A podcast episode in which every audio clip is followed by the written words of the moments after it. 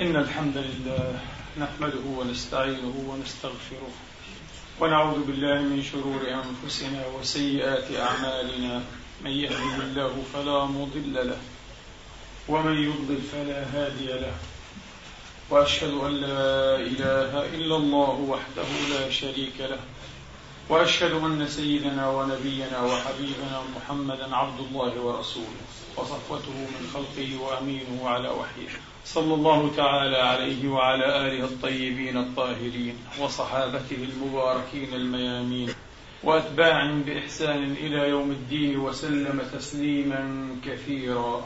عباد الله أوصيكم ونفسي الخاطئة بتقوى الله العظيم ولزوم طاعته كما أحذركم وأحذر نفسي من عصيانه ومخالفة أمره لقوله سبحانه وتعالى من قائل من عمل صالحا فلنفسه ومن أساء فعليها وما ربك بظلام للعبيد.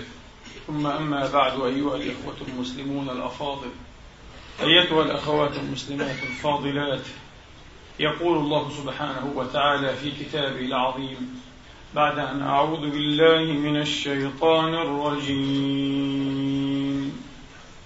بسم الله الرحمن الرحيم. فما أوتيتم من شيء فمتاع الحياة الدنيا وما عند الله خير وأبقى للذين آمنوا خير وأبقى للذين آمنوا وعلى ربهم يتوكلون.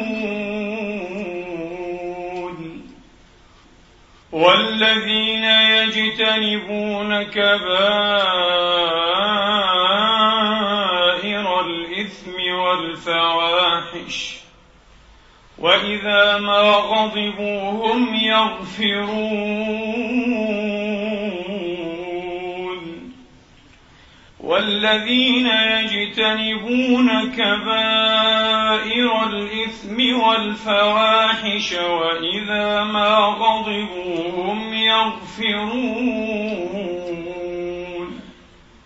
والذين استجابوا لربهم وأقاموا الصلاة وأمرهم شورى بينهم وأمرهم شورى بينهم ومما رزقناهم ينفقون. والذين إذا أصابهم البغي هم ينتصرون. وجزاء سيئة سيئة مثلها.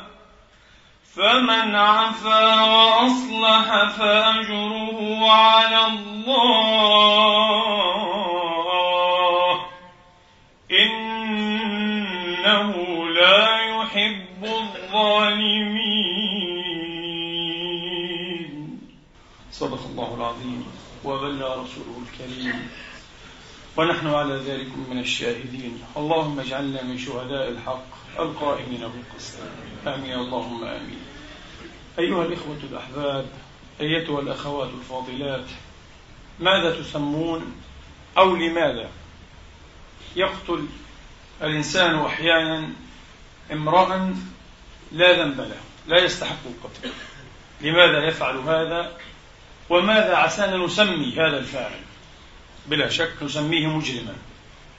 لماذا يكفر الإنسان أحيانا أو يلهج أو ينطق بكلمة الكفر والعياذ بالله؟ يسب دينه يسب ربه. وما عساكم تسمونه؟ يفعل هذا لأنه كافر. ونحن نسميه كافرا. لماذا أو ماذا نسميه؟ من يسطو بأولاده ضربا وتبريحا بقسوة لأنه قاس وربما سادي.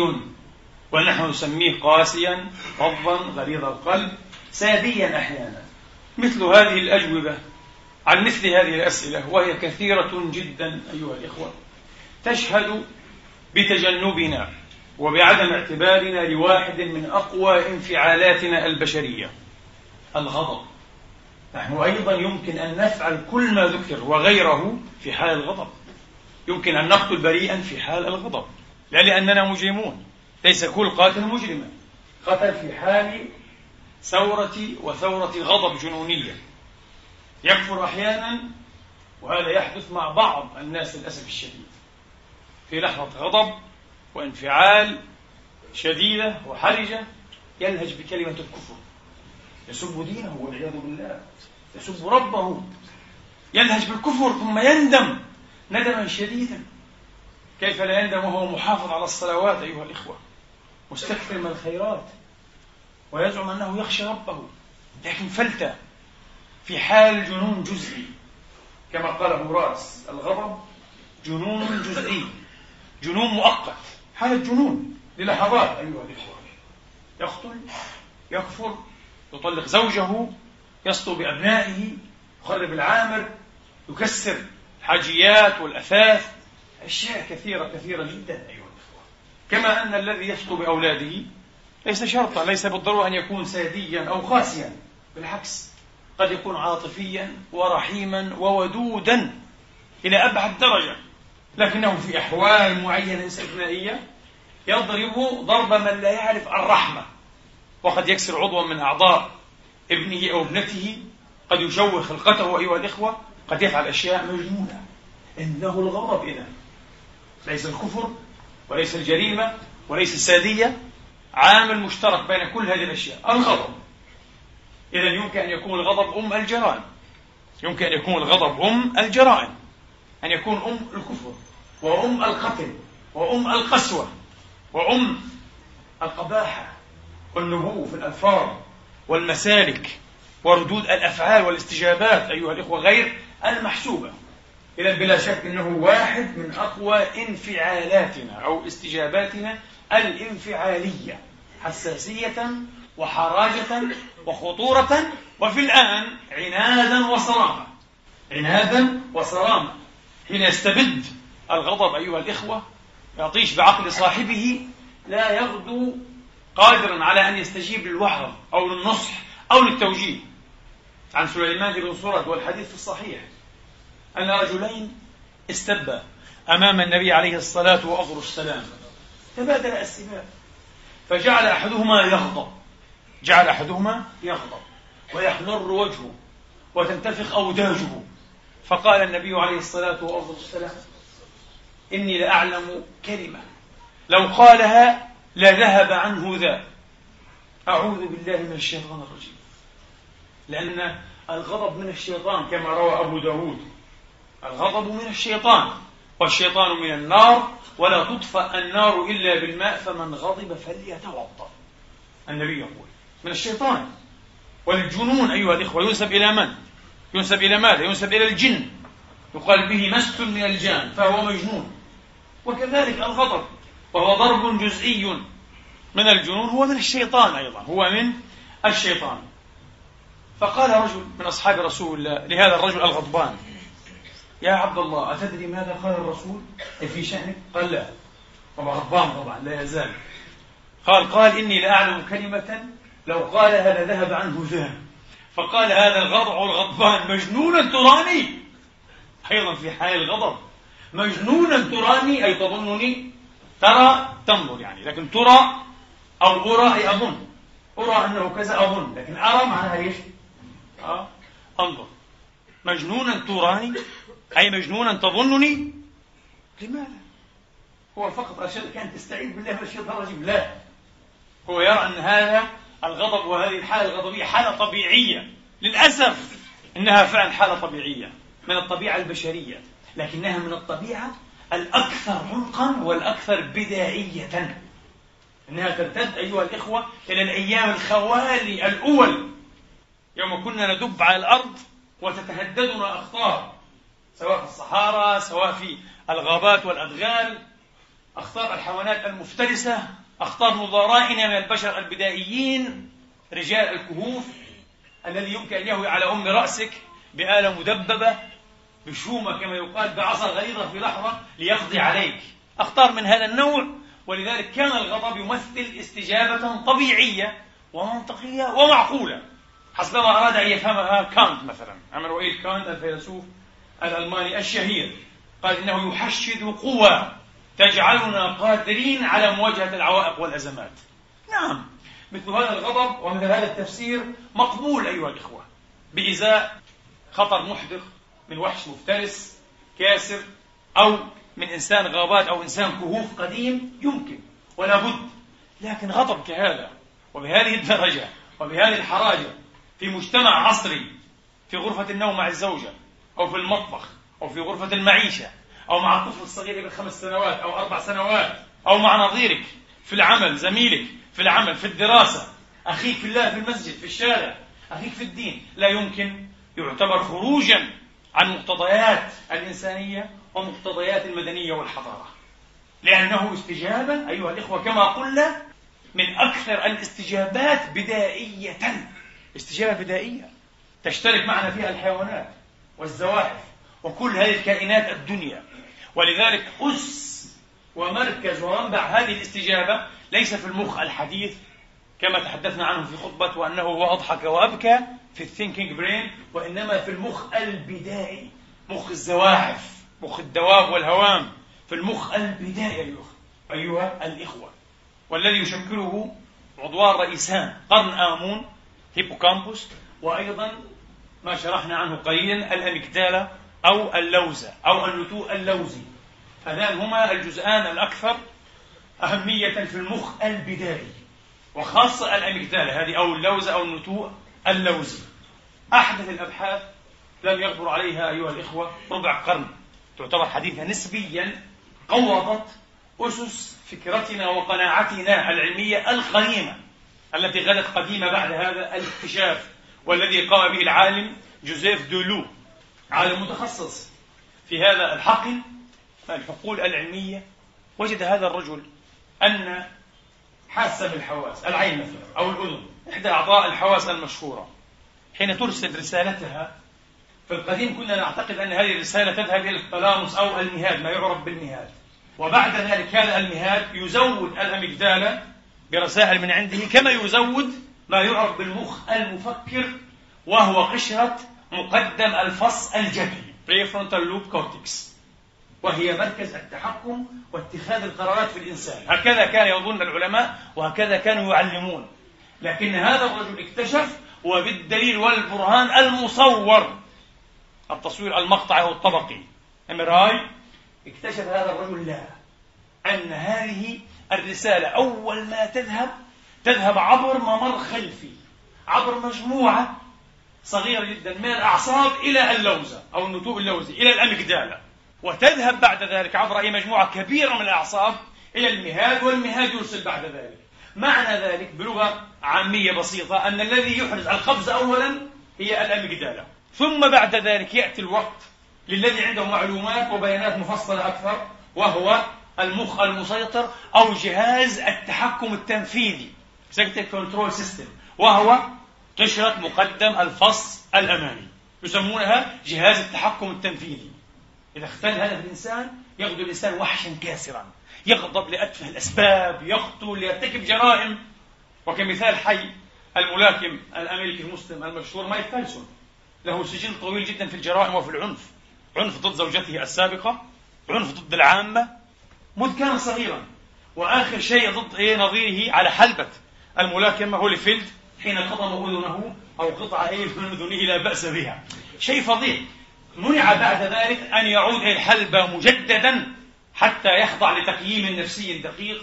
وبالتصوير الطبقي وجدوا أن الرجل يعاني من عدم نشاط كاف في مركز التحكم التنفيذي أي في قشرة مقدم الفصل الجبهي التصوير مقطعي ام MRI. بال MRI فعلا ليس هناك نشاط كافي. حتى كمية الجلوكوز لا تصل إيه بدرجة كافية إلى هناك. هناك إظلام هناك إظلام وليس التماع وليس التماعا. فالرجل عنده تخلف أيها الإخوة في هذه الناحية بالذات وهذا سبب العنف الزائد عنده. تقريبا الرجل ضحية للعوامل الإحيائية للعوامل البيولوجية كما يقولون إلى حد ما. ولكن ليس الأمر بهذه البساطة. الأمر ليس بسيطا ولا يمكن تبسيطه كيميائيا أيها الإخوة إلى هذه الدرجة أو إحيائيا. الأمر أكثر تعقيدا كما سيأتي بعد قليل. نعود إذا مرة أخرى أيها الإخوة. هذا ما يحدث إيه؟ عند الإنسان. يقفز ثم بعد ذلك عبر إيه؟ الجهاز التنفيذي التحكمي وهو أكثر معلومات وأكثر هدوءا وأكثر منطقية. المخ المفكر اسمه المخ المفكر. هذا ما يميزنا من الدواب والبهائم والزواحف أيها الإخوة. انتبهوا. لذلك الإنسان الراقي هو الإنسان الذي يستخدم أكثر هذا المخ المفكر وليس المخ البدائي ويظن أنه أكثر رجولية وأكثر عنفوانا وأكثر إثباتا لشخصيته بالعكس إنه خلف للزواحف والبدائيات بمعنى ما من المعاني بمعنى ما من المعاني. عليك أن تتريث. وجدت إشارة عجيبة في كتاب الله أيها الإخوة تشير إلى هذا. قال تبارك وتعالى لو اطلعت عليهم لوليت منهم فرارا ولملئت منهم رعبا. ممكن بعض دارسي الفيزيولوجي مثلا أيها الإخوة أو حتى الكيمياء العصبية أو حتى المتخصصين في الدماغ كيمياء الدماغ أن يقولوا هذه الآية فيها خطأ والترتيب فيها غير منطقي وكان ينبغي أن يقول رب محمد لو اطلعت عليهم لملئت منهم رعبا ولوليت منهم فرارا. هذا غير صحيح. بحسب هذه الكشوف العلمية الحديثة وبحسب ما يسميه جوزيف دولو يسميه أيها الإخوة انفعال ما قبل الإدراك. أنت تنفعل بالخوف بالغضب بالفرار بأي شيء قبل أن تدرك الحاصل. لماذا؟ شرحت لكم هذا علميا. لأن الرسالة تذهب عبر الممر الخلفي أولا إلى الأميجدالا الجزء الأكثر أهمية في المخ البدائي. وبعد ذلك تذهب عبر الممرات المعروفة؟ باثويز يعني المعروفة إلى المخ المفكر ليتخذ القرار الأكثر حكمة والأكثر هدوءا وروية. الله يقول لا. يبدو أن هناك شيئا مخيفا شيئا مرعبا استثنائيا. يجعل الإنسان يلوذ بالفرار ثم بعد ذلك يبدأ يدرك ما الذي رآه وما الذي أحدث عنده هذه الاستجابة. انفعال ما قبل الإدراك. وفي الحقيقة قد يقول بعض درسي الطب مثلا وبعض دارسي هذه القطاعات من العلم لا نحن درسنا هذا. نعم درسته وفق نظرية قديمة تعود إلى القرن التاسع عشر وجهت إليها سهام نقد كثيرة جدا جدا. إنها نظرية جيمس لانج. James Lange theory وهي من القرن التاسع عشر. وهما رجلان مختلفان. أحدهما إنجليزي والآخر هولندي. اكتشفا هذه النظرية في نفس الوقت ولذلك نسبت إليهما. باختصار تلخص بطريقة ابتسارية تسيء إليها وهي أعمق مما لخصت به. الآن لها عودة. لكن عبر براهين حديثة أيها الإخوة وقوية جدا. كما شرحنا بعضها. لها عودة جديدة. إنها النظرية التي تقول نحن نهرب ثم نخاف. نحن نهرب ثم نخاف. بمعنى آخر موضوع نهرب الهروب أو القتال إنه عمل ماذا؟ عمل المخ البدائي. fight or flight آه إما القتال وإما إيه؟ الهرب. إنه عمل المخ البدائي. اذا هو يقول المخ البدائي يستجيب اولا ثم يأتي دور المخ الحديث. في رسالة إلهية تكوينية تقول لنا الرأي النضيج وليس الرأي الفطير أيها الإخوة لا يأتي إيه بداهة إنه يحتاج إلى وقته. تريث. لا تتعجل بإصدار الأحكام. لا تتعجل بإصدار أحكام قيمة. وكلنا مغرمون وشغوفون بأن نصدر أحكام قيمة سريعة على البشر وعلى الأحداث وعلى الكون وعلى كل شيء. غير صحيح. لا تتعجل. كن إنسانا راقيا. لا تكن إنسانا بدائيا. لا تكن إنسانا بدائيا. أعط نفسك مهلة. أعط نفسك الوقت. أعط مخك المفكر الوقت حتى إيه؟ يدرس البيانات. دراسة إيه؟ هادئة. أيها الإخوة. ودراسة ناضجة. ودراسة ناضجة. إذن هكذا يقول العلماء. هكذا يقول العلماء. هل يمكن أيها الإخوة أن نختصر وأن نبتسر إذن فنقول الغضب هو قدرنا الجيني قدرنا الوراثي. تسأل الوراثية. أنا ولدت بهذا الدماغ. انتهى. لا. كما قلت لكم المسألة أكثر تعقيدا من هذا. ويتضافر ويتداخل ويتآزر فيها التربوي والاجتماعي والثقافي مع الإحياء والوراثي وهكذا نستطيع أيها الإخوة أن نجمع قطع هذه اللعبة الإلهية إنجاز التعبير. هذا البزر الإلهي. مسألة معقدة جدا. كيف؟ هناك عالم متخصص تخصص في هذه المسألة لسنوات. يدعى أيضا دي هيجلي. دي هيجلي أيها الإخوة درس القرود. كناحية كمدخل إنساني لم يحب أن يجعل دراسته على البشر بالذات. من ناحية إنسانية فدرس القرود والقرود تشابهنا جدا. إنها تشترك معنا وتتقاسم 94 إلى 96% من المادة الوراثية. طبعا. إنهم أقرب إلى أن يكونوا فعلا أولاد العم أيها الإخوة. ولذلك حين مسخ الله أقواما إلى ماذا مسخهم؟ إلى ما هو أقرب إلى القردة وإلى خنازير. لأنها كائنات قريبة جدا. أكثر الكائنات يمكن أن نأخذ منها إيه أيها الإخوة السبيرز أو قطع الغيار القردة والخنازير للإنسان. مشابهة جدا. 96% من المادة الوراثية شيء عجيب جدا. ما في حيوان. أو يقترب بالإنسان كهذا إيه؟ الحيوان. أو بمثل هذا الاقتراب. أراد الرجل إيه؟ أن يقرأ الحقيقة الوراثية أو الأساس الوراثي للعدائية وللعنف وللغضب في هذا الحيوان. ثم بعد ذلك في نقلة أخرى نطبق ذلك على الإنسان. نحاول أن نقارن. هناك بعض القردة أيها الإخوة فعلا تتميز بالعدائية الشديدة بالغضب المفرط الخارج عن الحدود وبعضها على العكس من ذلك. فما هو السبب؟ وراثيا هو. وجد أيها الإخوة أن هناك جين مورثة ما يعرف بالمورثة. كان يعتقد إلى ما قبل أربع سنوات أن المورثات قد تبلغ مئة ألف. الآن استقروا على أنها لا تبلغ أربعين ألفا هي أقل من أربعين ألف مورث الآن. بعد أن اكتمل أو شبه اكتمل مشروع الجينوم الإنساني. هي أقل من أربعين ألف مورثة. المهم مورثة يعني جين. من هذه الجينات تسمى الجينة الناقلة transporter gene. الجينة الناقلة. ويوجد منها نسختان. جينة الأليل القصيرة the short allele gene وجينة الأليل الطويلة the long allele gene نوعان من نفس المورثات هذه المورثة مسؤولة أيها الأخوة والأخوات عن تعديل وتنظيم كمية مادة. شرحناها أيضا في خطبة الضحك سيروتونين. السيروتونين مادة مهمة جدا وهي إحدى الكوابح inhibitor يعني تكبح. هناك الدوبامين هو محفز. يحفز أيها الإخوة ويشجع ويعمل على تسريع الاتصالات العصبية بين إيه؟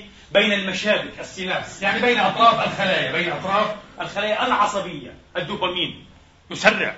لذلك يعطي مفعولا أيها الإخوة سلبيا فيما يخص موضوعنا مثلا. أما السيروتونين فهو على العكس. آه. أنه يكبح ويفرط هذا يسرع وهذا يتوازن كل شيء مثل أجهزة الجسم التعاطفي والجار التعاطفي. آه؟ سنتاوي والباراسنتاوي وهكذا. كل شيء بتوازن. وخلق كل شيء فقدره تقديرا. وجدوا أن جينة الأليل القصيرة أيها الإخوة الخرد الذي يحملها تكون عنده كمية أو معدل هذا الكابح السيروتونين تكون عنده منخفضة. مما يجعله عرضة لماذا؟ للتهيؤ السريع أه؟ وأن يكون مشتطا في ردود أفعاله واستجاباته غضوبا وعنيفا وعدائيا هل معنى ذلك أن القرد الآخر الذي يكون هادئا وبعيدا عن العنف والعدائية يتمتع بحمل أيها الإخوة وتضمن جينة الأليل الطويلة ليس دائما ممكن يكون القرد عنده جينة الأليل القصيرة ويكون هادئا إذا المسألة أصبحت الآن غير واضحة لا لماذا؟ غير واضحة وراثيا. إذا أدخلنا عامل التربية أيها الإخوة يختلف الأمر. وانتبهوا هنا شيء عجيب. وجد هذا العالم بيجلي أن القردة التي تنشأ في أحضان أمهاتها وفي كنف أمهاتها إذا عودة أخرى إلى أهمية ماذا؟ أهمية احتضان الأم. إلى أهمية أن تكون الأم أيها الإخوة في البيت وأن تحتضن أولادها وأن تعطيهم القدر الكافي والمناسب والملائم. من الرعاية والحنان والاعتناء. القردة التي تنشأ في أحضان أمهاتها أيها الإخوة وتكون حاملة لهذا الجين المخفض لمادة السيروتونين كأن هذا الجين غير موجود وتكون قردة عادية وطبيعية وتكون هادئة. إذا تساوي هذه القردة القردة التي تحمل إيه جين الأليل الطويل نفس الشيء كأنه عندها كابح. لكن في الحقيقة هذا الكابح ليس كابحا هرمونيا لا. إنه كابح سلوكي بسبب تربية الأم كيف؟ يشرح هذا العالم المتخصص يقول لأن الأم حين يأتي هذا الطفل أعني القرد أكرمكم الله بسلوك غير ملائم فإنها مباشرة تأخذ على يده إما بشد شعره إلى الوراء إما بضربه إما بمنعه من بعض ما يحب ويلذ له والعكس صحيح حين يأتي بسلوك ملائم فإنها تكافئه على ذلك ببعض ما يحب ببعض كأن تفلي شعر رأسه كانت تعطيه ثديها كأن تلعب معه وتلاطفه وتل... إلى آخره. طيب هذا يفعل ماذا؟ يقول العلماء هذا يحدد ويشكل مسارات. باثويز مسارات في الدماغ أيها الإخوة. تنشأ مسارات إيه؟ عصبية طبعا. في الدماغ. تجعله بعد ذلك. طبعا بعد أن يتكرر هذا الأمر مرة ومرتين وعشرة وعشرين ومئة مرة ومئتي مرة. تجعل هذه المسارات ثابتة تتحكم أيها الإخوة أو تصوغ حياتنا العاطفية ربما إلى آخر حياتنا مسارات تنشأ في الصغر وهي مهمة جدا يشبه العلماء ذلك بالعضلات التي تخضع للتدريب والتمرين الدائم فإنها إيه؟ تأخذ حجما أزيد أيها الإخوة وتأخذ شكلا جديدا مفصلا كذلك المسارات العصبية في الدماغ المتنامي الدماغ الناشئ سواء عند القرد وبعد ذلك عند الإنسان نفس الآلية نفس الآلية. حين قرأت هذا التحية العلمي المثير والمعجب قلت في نفسي لعل الله تبارك وتعالى أشار أشار إلى هذه الحقيقة من طرف خفي جدا في قصة موسى الكريم عليه السلام. الغضب أيها الإخوة بخلاف الآية التي ذكرتها أو تلوتها مقدمة الخطبة من سورة الشورى لم يذكر في شأن البشر أو مقرون بالبشر إلا في موردين مورد موسى أكثر من مرة ومورد يونس فقط. وذنون إذ ذهب مغاضبا. وأما موسى ولما رجع موسى إلى قومه غضبان أسفا. ولما سكت إيه؟ عن موسى الغضب. موسى فقط. أكثر من مرة. ومورد يونس. غير ذلك غير مذكور إلا كصفة امتداح لعموم المؤمنين الصالحين. وإذا ما غضبوا هم يغفرون فقط كغضب. هناك كظم الغيظ أشياء أخرى لكن الغضب فقط هذه الموارد. لماذا يونس؟ لماذا عفوا موسى بالذات عليه السلام؟ وهو نبي مشهور بأنه كانت تعتري حالات من الغضب والشدة لكن لا تكون طائشة لأنه معصوم عليه السلام. أعتقد أنه بان لكم الآن لأنه لم يلقى الرعاية والتربية الكافية في حضن أمه. حتى حين رده الله إلى أمه إنما كان أيها الإخوة ردا جزئيا تعطيه ثديها تلقمه ثديها ولكن لم ينشأ نشأة طبيعية كما ينشأ أي طفل في أحضان أمه بنشأة طبيعية كاملة. إشارة إشارة عجيبة جدا. طبعا أنا أعلم أن بعض الناس وخاصة المشايخ الذين لا علم لهم في هذه الشؤون العلمية لا يروقهم مثل هذا الفهم أو مثل هذه المحاولة الفهم لأنهم سيزعمون أن هذا إيش؟ ربما يخدش جانب النبي ينقص وكأن النبي ليس بشرا النبي بشر ولذلك لو أراد أن يعترض فليعترض أصلا على أن موسى غضب غضوب. موسى غضوب بنص كتاب الله. شئت أم أبيت؟ ها. لكن عيسى عليه السلام كان مشهورا بالحلم والهدوء الشديد. لم يكن يحيى المعمدان عليه السلام ابن خلفه كذلك. كان يغلب عليه أحيانا الغضب والشدة. عيسى كان من طبيعة مختلفة لأنه بشر. هذه الطبيعة البشرية تختلف. سيد الخلق كان معروفا بالحلم والحلم الشديد جدا. هو أحلم خلق الله. آه. هذه طبيعة أيها الإخوة. هذه طبيعة وهي لا تخدش. لا تخدش في عصمة المعصوم ولا تخدش كمال الإنسان. العجيب أنني وجدت أيها الإخوة أن أشهر عالم الآن حي ويليام ريدفورد ريدفورد وهو متخصص في دراسة الغضب لأكثر من عشرين سنة. الشخصية رقم واحد في العالم أه في خبرة الغضب أيها الإخوة. وهو قال أنا اكتشفت نفسي أنا شخصية غضبية. قال أنا شخصيا أنا ريدفورد. قال أنا شخصية غضبية. ولكن هو واع بغضبه واع بغضبه ويستطيع أن يتناغم معه وأن يتعايش معه وأن يتحكم فيه وهذا يعطيه فضيلة. هذا يعطيه فضيلة. لست مسؤولا أيها الإخوة عن بعض العوامل الوراثية التي جاد القدر علي بها لكنني مسؤول عن موقفي من طبيعتي ومن هذه العوامل الوراثية. هل أستطيع كما يقال أن أكسر الدورة؟ Breaking the cycle يعني؟ يسمونه أكسر الدورة. إذا كان عندي أنا هذا الجين القصير جين الأليل القصير وهو المسؤول عن تخفيض هذه المادة الكابحة. لذلك أتهيئ سريعا في دراسة على مجرم حكم عليه بالإعدام قبل سنوات يسيرة جدا بعد أن طالت محاكمته طويلا. جيمس فيلياجي في أمريكا لأنه قتل زوجته بإطلاق الرصاص على رأسها عن قرب أيها الأخوة. قتلها. ثم ندم. ندامة شديدة جدا جدا. جعله العلماء عينة أو حالة يختبرون فيها بعض هذه النظريات المستحدثة الجديدة. وصحت توقعاتهم. من ناحية الكيمياء العصبية أيها الإخوة كيمياء الدماغ وجدوا أنه يشتمل على أسوأ تركيبة ممكنة. ارتفاع غير طبيعي abnormal يعني. ارتفاع غير طبيعي في مادة الدوبامين في هذه المادة المنشطة المحفزة على التواصل. وانخفاض غير عادي غير مألوف في هذا الكابح الهرموني ال inhibitor هذا سيروتونين. انخفاض شديد جدا جدا. فالرجل المسكين ولذلك بعد دراسة تاريخ حياته وجد أنه كان يتميز بالتهيج والعنف والعدائية منذ كان صغيرا رغم أنه متفوق في الدراسة وتخرج من كلية الهندسة بدرجة الشرف أيها الإخوة. لكن الرجل عنده تركيبة كيميائية غير طبيعية غير متوازنة. تجعله عصبيا تجعله غضوبا. وفي نفس الوقت كان يعاني من تربية منحازة وغير متعاطفة معه. بالقياس مع إخوانه حين كان صغيرا. حتى التربية والمجتمع له أثر أيضا. وكان يطلق عليه لقب من باب سخو التندر أه؟ جيمس فتيل الاشتعال. لأنه كان ينفجر في لحظة أو في لحيظة فأسماء أهله إخوانه وأخواته جيمس فتيل الاشتعال. مما كان يثير غضبه بشدة دائما. الآن هذا الرجل سيسأل. أنا ربما في أغلب الأحيان سأورث أولادي أيضا. هذه الطبيعة. أو بعض ملامح هذه الطبيعة الخطرة هل سيكون مصير أبنائك مصير أيضا؟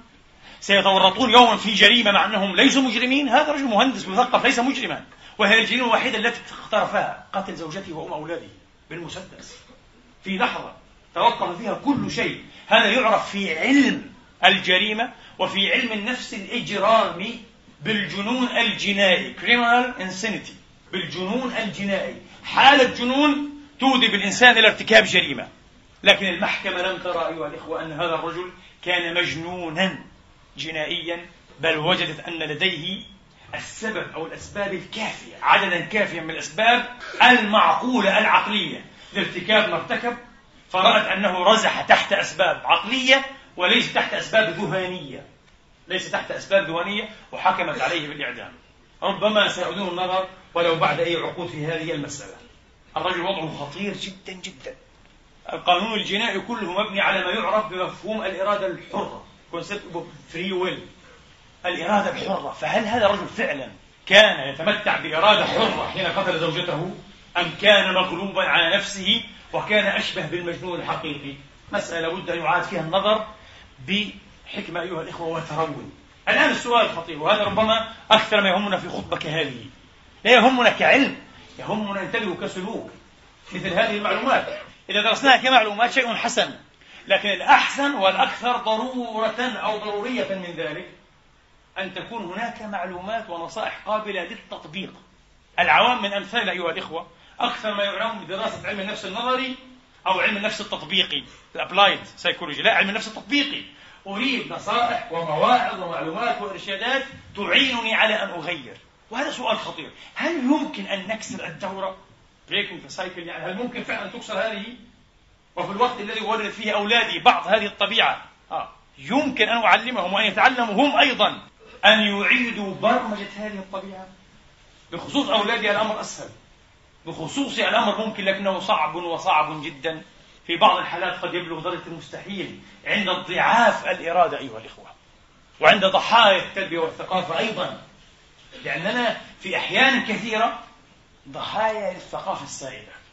اليوم وأنا في طريقي. لهذا المسجد تذكرت ما كان يحدث معي ومعنا ونحن صغار. كنا نستغرب أيها الإخوة إلى درجة الحيرة والارتباك والتشوش. لا نستطيع أن نفهم ما يحدث أمامنا. حين نرى سيارة ليهودي إسرائيلي مثلا لدينا في المعسكر تصطدم بسيارة إلى يهودي آخر أو لعربي. فإذا كان يهوديين ينزلان يصرخان صراخا عجيبا على بعضهما وسباب وشتائم ونحن لا نفهم. تعرفوا لماذا؟ لماذا تعوق الضرب؟ بحسب الثقافة السائدة مثل هذا الحادث مباشرة يؤدي إلى أن يسحب كل إنسان جك السيارة أو أي شيء متاح لديه ويخرج والضرب مباشرة نازل والدماء تنزل في لحظات. لم أكن أفهم لماذا يصرخ هؤلاء بهذا المعدل بهذا المستوى ولا يتضاربون. الآن فهمت أن هناك ثقافة مختلفة فيما بين بعضهم البعض. نحن ثقافتنا العنف سيد الأحكام أيها الإخوة. العضل سيد الأسلحة. مباشرة لا تتأخر. للأسف ثقافة سيئة. ثقافة فعلا فيها قدر غير طبيعي من العنف. طبعا حتى الثقافة نفسها قد تكون ضحية لظروف لذلك أجبت مرة عن سؤال أحدهم أراد أن يتحلق ويسأل هل هؤلاء الفلسطينيون طبيعيون؟ الذين يقتلون أنفسهم الذين يناظرون إيه بلحمهم الغض الطريد هل هذا إنسان طبيعي؟ يا طبعا إنسان وليس حيوانا.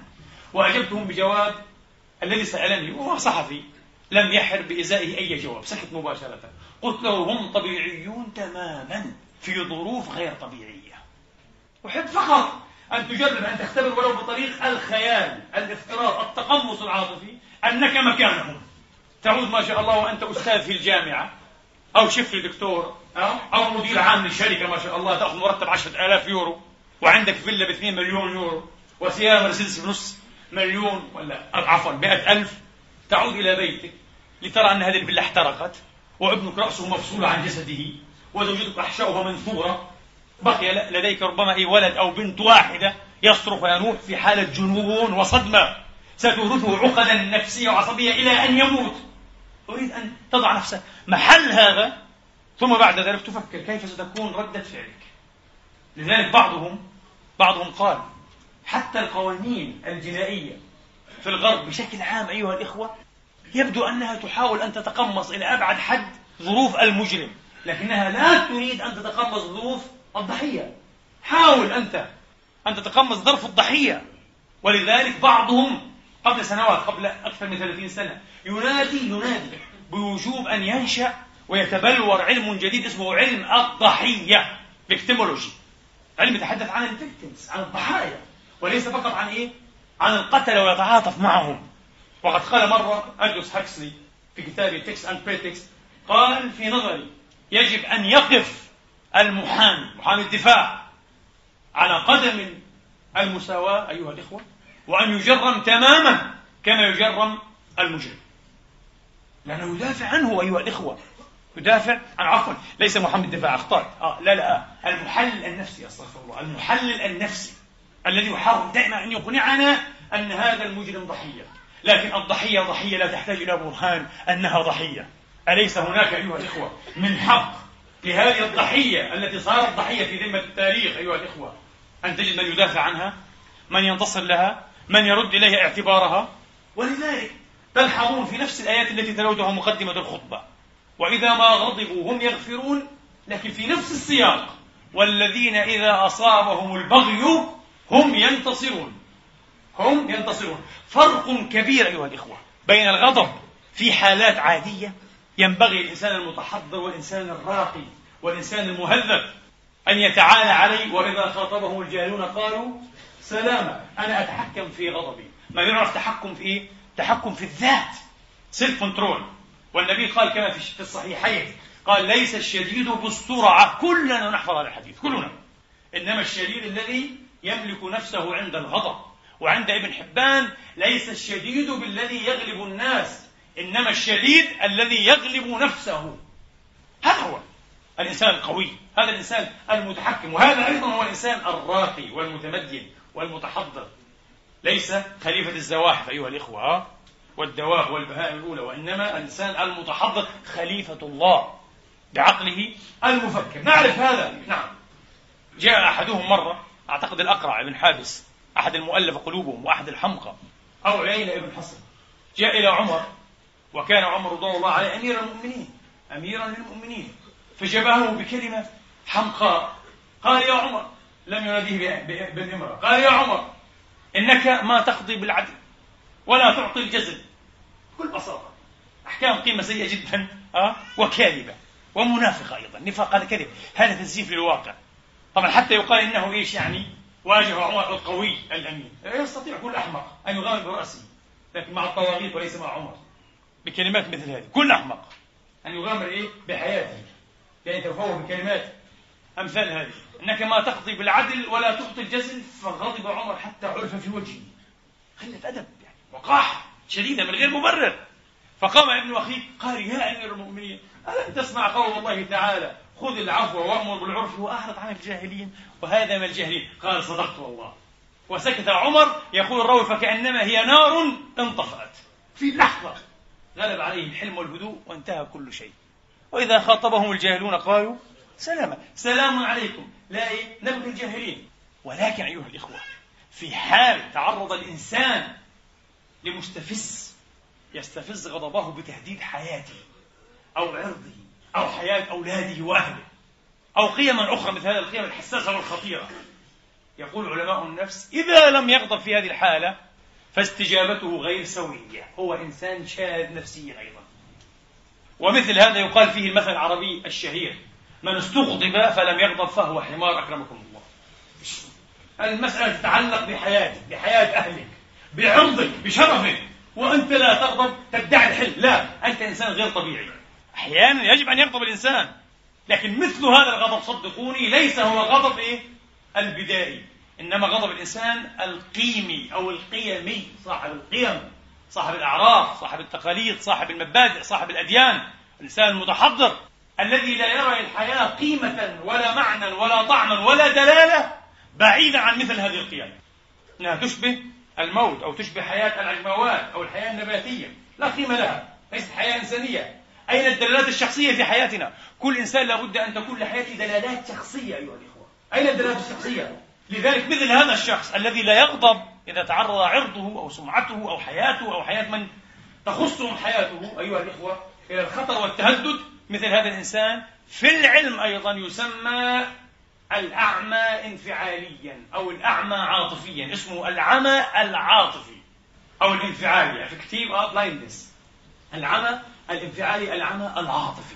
وهذا في بعض الحالات عضويا يكون ناشئا وناجما عن تخرب في اللوزة في ال amygdala هذه. تتخرب أيها الإخوة. إذا تخربت الإنسان يصاب بهذا الشيء. يصبح أعمى عاطفيا. يحرز أعلى الدرجات أيها الإخوة في القدرة على الحوار. لكل سؤال جواب عنده ما عنده مشكلة يجيب. الذاكرة السردية عنده محفوظة ومضمونة والذاكرة السردية ليست في اللوزة وإنما إيه؟ في قرن آمون. في الهيبوكامبوس موجودة. يذكر كل شيء. يدخل الامتحان ينجح. يتعرف على الناس أن هذه أمه وهذا أخوه. ولكن بلا أدنى عواطف. أمه مثل خالته مثل الشجرة مثل الحجر مثل الجارة مثل امرأة أجنبية مثل مذيعة التلفزيون. أمه. بلا أدنى عواطف. أبدا. لو قيل له ماتت أمك ماتت. ماذا يقول رحمه الله؟ رحمه الله. ربما يسأل ماذا يجب أن أقول يعني. رحمه الله؟ فليرحمه الله. هذا إنسان متخلف عاطفيا أعمى عاطفيا. هناك أساس عضوي أحيانا لهذه المسألة. تماما كما هناك أساس عضوي لمسألة الغضب الزائد والعنف والعدائية وضد المجتمع. حين يكون الشخص مصابا باضطراب عدوانية المجتمع؟ antisocial disorder اسمه اضطراب عدوانية المجتمع. عدائية المجتمع. يتسم بالعدوانية وبالعنف وبالتسرع وبعدم الندم. لا يندم. مهما خرب مهما حرق مهما دمر مهما خان وطنه لا يهمه. ومثل هذا أيها الأخوة لأن بعض الناس يتساءل في براءة الجاهل والجهل له براءة من نوع خاص لكنها لا تبرره. آه. يتساءل كيف يمكن للعراقي للفلسطيني للجزائر في يوم من الأيام أن يعمل ضد وطنه؟ كيف يمكن؟ من أي شعب أنت؟ من مصر؟ والمصري. من ليبيا؟ والليبي. كل إنسان يا حبيبي كل إنسان. لأن البشر ليس كل البشر أسوياء. هناك متخلفون. هناك متخلفون عاطفيا هناك أناس يعانون من أمراض عضوية. هذا متخلف. هذا رجل مريض قبل أن يكون مجرما. لا نبرر جريمته لكنه مريض. ولابد إيه؟ أن نبحث عن مرضه. فعدائية المجتمع أيها الإخوة الذي يعمل ضد مجتمعه ضد ناسه ضد أهله ضد كل الناس حوله هذا له أساس عضوي أيضا. والجواب نشأ قبل 150 سنة. 1800 أيها الإخوة تقريبا هو 48 جواب 150 سنة. عامل كان يعمل في منجم أحد المناجم وفي لحظة مش معروف ما السبب آه. حصل انفجار فانطلق خضيب من الحديد السميك أيها الإخوة واخترق دماغه محدثا تخريبا وضررا كبيرا جدا في قشرة مقدم الفص الجبهي إذا في محيي في مركز التحكم التنفيذي كما قلنا. والعجيب أن الرجل لم يموت. الرجل لم يمت وعاش. يقول الذين إيه؟ تابعوا حالتهم الأطباء والعلماء الإخصائيون. الرجل كان قبل الحادثة رصينا هادئا وقورا واجتماعيا لطيفا. بعد الحادثة لم تظهر عليه علامات الجنون لكنه صار عدوانيا شديد العدائية وأظهر كل السمات الخاصة بالشخص المعادي للمجتمع. ال antisocial person الشخص المعادي للمجتمع. فعرف العلماء أن السبب هو إيش؟ في هذا المكان في هذا الموضع. يندفع مباشرة. قال تبارك وتعالى ما من دابة إلا هو آخذ بناصيتها الناصية لذلك راق لي أو خطر لي إذا تعرضت لوحش لإنسان لرجل في جيش لمباحث لإنسان أقوى منك ولخطر حقيقي وتريد أن تدعو الله ادعو الله قل يا من هو آخذ بناصية كل دابة. وأنت آخذ بناصية هذا اكفني شره أعتقد هذا أن أن أن هذا أنسب دعاء إن شاء الله سيكون لدفع شر هذا لأن القرآن علمنا هذا. ما من دابة إلا هو آخذ بناصيته هذه الناصية هي السبب. إما أن تكبحه وتجعله إنسانا هادئا معك ومتفاهما وإما ألا تكبحه إذا كانت متضررة أو مخربة ويعدو عليك كما يعدو الأسد الكاسر. فيسطو بك. الناصية السبب إذا الناصية السبب هناك أسس لكن كما قلنا هذه الأسس غير كافية في التفسير النهائي. لابد أن نظفر معها في ظفيرة واحدة في جديلة واحدة العوامل الاجتماعية الثقافية التربوية وغيرها وغيرها وغيرها. حتى تجتمع لدينا إيش؟ كل قطع البزل هذه أو إيه؟ قطع الأحجية النفسية. الأحجية النفسية المسلكية للإنسان. عودة إلى سؤالنا قبل أن يدركنا الوقت وقد أوشك. هل يمكن أن نخرق الدائرة؟ النبي عليه السلام يقول لا تغضب. في صحيح البخاري عن أبي هريرة أن رجلا قال يا رسول الله أوصني. قال لا تغضب. فردد مرارا. أوصني. شو الوصية هذه؟ بده وصية على طريقة الصوفية ها؟ اجلس ومعك مسبحة بخمسة آلاف وقل كذا كذا ألف مرة عشان يحس أنه إيه؟ أنه قطع الطريق حقا إلى الله. لكن أنت مع سيد الخلق يا حبيبي. أنت مع سيد عباد الله. أنت مع أعظم عقل وأعظم نفس وأعظم مرشد. كما سمعنا اليوم وكما برهنا من خلال الجوابات المبتسمة العجلة على أسئلة خطيرة. قد يكون الغضب أم الجرائم أم القبائح ولذلك كل علماء النفس خذوا أي كتاب في علم النفس حتى علم النفس التطبيقي كلهم مطبقون ومجمعون على أن الغضب هو أخطر انفعالاتنا. الخطر رقم واحد في الحالة الانفعالية للإنسان أكثر من أي انفعال آخر الغضب. فالنبي قال له لا تغضب. فردد مرارا والنبي يقول لا تغضب. قال ابن عمر قلت يا رسول الله دلني على ما يباعدني من غضب الله وفي رواية ويدخلني الجنة. قال فقال لي لا تغضب. كلمة واحدة. تريد أن تبتعد عن غضب الله وأن تنال رضا الله والجنة. لا تغضب. لكن ألا ترون أن هذا الجواب قد يبدو قد يلوح أنه غير علمي؟ هل نتحكم في انفعالاتنا؟ قبل أن نسدد نقدا إلى كلام المعصوم عليه السلام لابد أن نفهم القضية بمقاربة أخرى. نقول بالعكس إذا صح هذا الحديث وحق أن النبي فاه به صلوات ربي عليه وعلى آله وأصحابه وسلاماته فلا بد أن يعطينا إضاءة وإيقاظا أو إلماعا كما يقولون إلى إمكانية ماذا؟ إمكانية أن نتحكم في غضبنا. يمكن أن نتحكم في غضبنا. صدقوني أنا إلى وقت ليس بالبعيد. كنت أظن أن من الأفضل وهذه الفكرة هي الشائعة في مدارس علم النفس إلى ما قبل الخمسينيات من القرن العشرين. يعني في النصف الأول من القرن العشرين كان أكثر علماء النفس والتربية متعاطفين مع ماذا؟ مع فكرة استحسان التنفيس عن الانفعال. نفس. غضبان يا سيدي؟ كسر. غضبان سب العن ابصق في الوجوه أحيانا. افعل ما يحلو لك لكن لا تجرم. لا تجرم. غضبان. نفس. أفضل حتى لا تتسمم. يقولون بالكورتيزول وغير الكورتيزول تتسمم أنت. ها؟ لا يا أخوان. الآن العلماء المختصون في هذه الشؤون بالذات لا يستحسنون البتة. فكرة التنفيس عن الغضب. الدكتورة تايس هي من الباحثات الرائدات في موضوع الغضب أيضا ومشهورة عالميا قالت لا. كل تجاربي أكدت لي أن التنفيس عن الغضب لا يهدئه ولا يخففه بل يزيده. وأثبت هذا كيميائيا وعصبيا. يزيد وهذا ما يحصل! وهذا ما حصل مع جيمس فيلياجي الذي قتل زوجته. بعض الأشياء استفزته أزيد فنفس عن غضبه أكثر فانتهى به الأمر إلى الجريمة. وسيقول بعد ذلك معتذرا ككل غضوب أيها الإخوة مجنون جزئيا. أنا يعني بمعنى الكلام هو الذي دفعني إلى هذا. هو الذي دفعك. ابن خمس سنوات دفعك أن تتصرف كالمجنون؟ إلى هذه الدرجة أنت ضعيف؟ إلى هذه الدرجة أنت هش إلى هذه الدرجة عندك استعداد للجنون؟ ابن خمس سنوات دفعك أن تفعل كل ما فعلت؟ أو رجل أحمق؟ ها؟ وأنت لست إيه؟ لست في سنن الذين إيه؟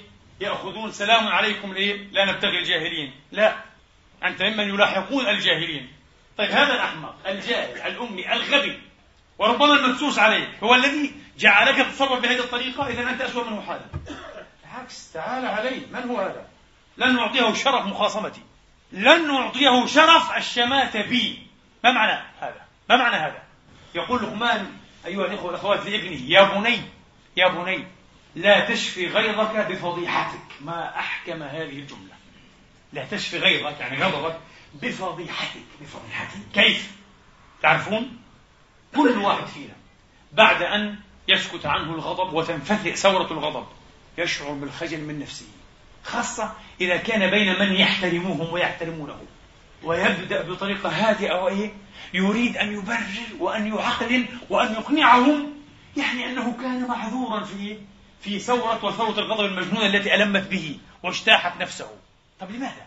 لماذا يحب الآن أن يبرر؟ هم كانوا معه منذ البداية وعرفوا كل شيء ورأوا كل شيء هم شهود شهود عيان لأنه يشعر بعد أن يسقط عنه الغضب أنه افتضح وأنه أبرز درجة من الهشاشة والضعف وعدم التماسك والقابلية لأن يوصف بالحمق وحتى بالجنون لا تليق به.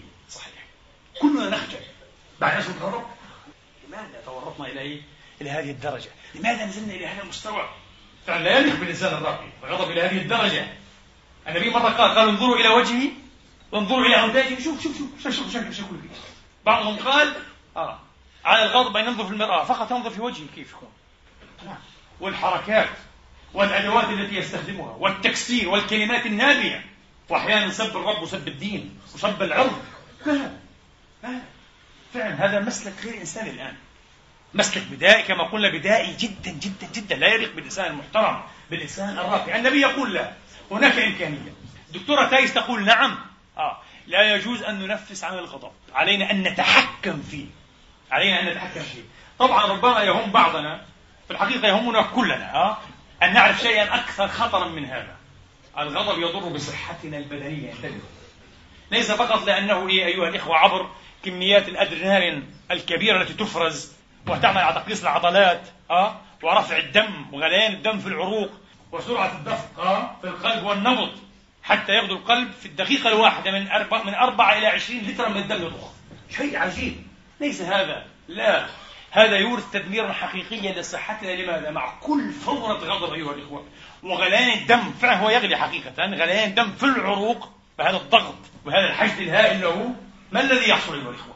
تتخرب جدران الشرايين طبعا ضغط كبير في شرايين رقيقة ولطيفة جدا تتخرب وهنا يضطر ينبعث جهاز المناعة يبادر جهاز المناعة للدفاع عن هذه الشرايين المتخربة كيف طيب؟ كيف؟ بصنع اللويحات تعرفون اللويحات؟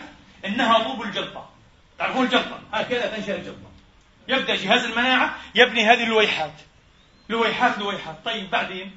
مع كل دفقة مع كل فور غضب تزداد ماذا؟ اللويحات تزداد اللويحات في يوم من الأيام بعد خمس سنوات عشر سنوات عشرين سنة في فورة غضب. نفس الشيء يضخ الدم 17 20 لتر. يذهب يجد الطريق ماذا؟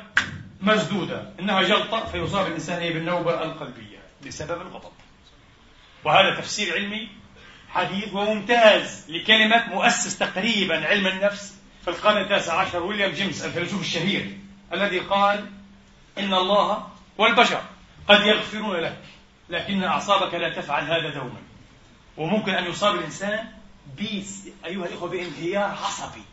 ألم تسمعوا بقصة المرأة أو الرجل أو الشاب أو الشابة الذي شل في نوبة غضب طبعا شل. وتعطل نصف إيه؟ وجهه وأحيانا نصف جسمه في نوبة غضب. وبعد ذلك مستشفيات وتدليك ومشايخ والشيخ فلان والشيخ علان. آه. والمسألة ما لهاش علاقة بالجن. كل شيء في رأس الجن مساكين لا المسألة لها علاقة أي بحد الجنون. بحد الجنون التي تتحكم فينا. وحط كل شيء في الجن. مش هنفهم ومش هنعالج أنفسنا. الغضب لا تغضب. النبي يكرر لا تغضب. بمعنى ماذا؟ حاول أن تتحكم في غضبك. والغضب عموما صحيح وقد ينشأ في لحظة أيها الإخوة أو في لحظات لكن دائما يعكس مونولوجا داخليا. هو مونولوج داخلي. تقول نفسك مباشرة في أقل من لحظة لماذا عبر بهذا التعبير؟ ليحتقرني. لأنه يحسدني. هو يعلم أنني حصلت في الأسبوع الماضي على كذا كذا وهو ينافسني. وهو تعمد أن يعبر بهذا التعبير بين من يحترمني لكي يحقر من مكانتي فسأرد عليه. تجن والرجل قد لا يكون إيه على باله الموضوع. ولا سامع ماذا حصلت أنت ولا يعرف أي شيء. هذا مونولوج داخلي هو الذي جعلك إيه؟ تكون ضحية للغضب يسميه علماء النفس self statements هذا المونولوج الداخلي يسمونه ال self statements أنت تقول لنفسك وتقول لك وتؤامرها وتؤامرك كل كلام بالعكس. في الدين أيها الإخوة المطلوب والمقبول أن تقنع نفسك بتبريرات إيجابية تجعلك قادر على إعادة صياغة تفسير الموقف وتقييمه. ما يعرف بالتماس المعاذير التمس لأخيك عذرا. قال فإن لم أجد له قال التمس له إلى سبعين عذرا. يقول عمر فإن لم تجد له عذرا فاحمل فعله أو فعلته يعني على الخير. فإن لم تجد لها محملا قل لعل لها في الخير محملا. وأنا مش عارف. مش علشان تكون سلبيا أه؟ وإنسان بالانفعال بالعكس عشان تحافظ على شرايينك وعلى دماغك وعلى جسمك وعلى صحتك إيه؟ النفسية والبدنية والإيمانية. نسأل الله تبارك وتعالى أن يسكب علينا إيه؟ من ماء الحلم وماء الصبر وأن يقينا شر أنفسنا. أقول قولي هذا وأستغفر الله لي ولكم.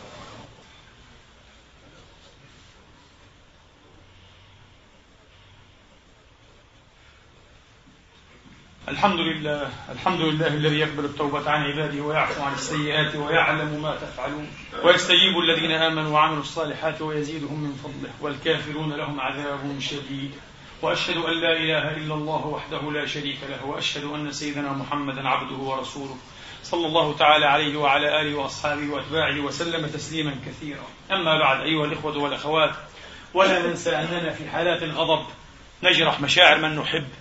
نكسر خواطر من نحترم ومن الصعب جدا بعد ذلك إصلاح ذلك. صدقوني. ليس كل الناس ليس كل الناس. عندهم أيضا الاستعداد والكفاءة النفسية واللياقات حتى يتحملوا الإساءات المتكررة. بعض الناس بنوع من البلادة يسيء إلى الناس ويسيئين إليه وكأن شيئا لم يحدث. نوع من البلادة. بعض الناس لا. بعض الناس لا يتحمل نصف نظرة فيها غضب أو احتقار بغير سبب. تنبضه تسممه حقيقة تسممه لا يستطيع أن يأكل لا يستطيع أن يسيق طعاما ولا شرابا لأنه ممن يحترمون أنفسهم. فانتبهوا ليس كل الناس هكذا. علينا أن نكون حذرين جدا حين نعبر عن أفكارنا أو مشاعرنا تجاه الأشخاص بالذات. أوصى والد ابنه الذي كان غضوبا قال يا بني وصيتي ونصحي لك. كلما غضبت فاعمد إلى هذا اللوح الخشبي ودق فيه مسمارا. نوع من التنفيس عن الطاقة. وبيعطيك أيضا إيه بسموه عزل الموضوع. بتعزل نفسك عن موضوع الغضب. وهذا الشيء موصى به نبويا. موصى به نبويا. هذا موضوع آخر. وهذا من أحسن الآليات أيضا إيه للتحكم إيه في الغضب. اعزل نفسك عن الموضوع. اخرج. اذهب إلى الشارع مارس رياضة امشي روح على المتنزه على البسكليت افتح كتابة افتح التلفزيون. أي شيء. اعزل نفسك عن الموضوع. اقطع النقاش. مباشرة. فدق مسمارا. الولد جرب هذا وجدها خطة ناجحة. وشكر أباه على هذه الوصاة العاقلة. قال يا أبتي قد يعني إيه نفعت هذه الوصايا نفعتني حقيقة وقل غضبي. قال هل امتلأ اللوح مثلا قال امتلأ. امتلأ بالمسامير. قال جيد. الخطوة التالية يا بني الآن كلما غضبت اعمد إلى هذا اللوح ذاته وأنزع منه مسمارا. هذه أصعب شوية. فراح والغضب ينخفض دائما. قال يا أبتي تقريبا تقريبا تغلبت على غضبي. صرت الآن أتحكم فيه. من الصعب أن يغضبني أو يستفزني أحدهم؟ قال لكن يا بني أين أين اللوح؟ قال هذا اللوح. قال نزعت كل مساميره قال نعم. قال كيف شكله؟ قال مشوه جدا. قال كذلك هي قلوب من نسيء إليهم في حال غضبنا تتشوه تتكسر تتثقف تصبح مثقبة موزقة من الصعب إصلاحها. اللهم إنا نسألك أن تصلحنا وتصلح بنا وأن تهدينا وتهدي بنا. اللهم إنا نسألك الهدى والتقى والعفاف والغنى. اللهم إنا نسألك ونضرع إليك ونبتهل أن تجعل تجمعنا هذا تجمعا مرحوما وتفرقنا من بعده تفرقا معصوما. اللهم زينا بالعلم وجملنا بالحلم وأكرمنا بالتقوى. اللهم إنا نسألك العفو والعافية والمعافاة الدائمة في الدين والدنيا والآخرة. احفظنا من بين أيدينا ومن خلفنا وعن أيماننا وعن شمائلنا ومن فوقنا. ونعوذ بعظمتك أن نغتال من تحتنا. اللهم قنا شر نفوسنا وألهمنا رشدنا. عباد الله إن الله يأمر بالعدل والإحسان وإيتاء ذي القربى وينهى عن الفحشاء والمنكر والبغي يعظكم لعلكم تذكرون. اذكروا الله العظيم يذكركم واشكروه على نعمه يزدكم واسألوه من أفضاله يعطكم وقوموا إلى صلاتكم يرحمني ويرحمكم الله.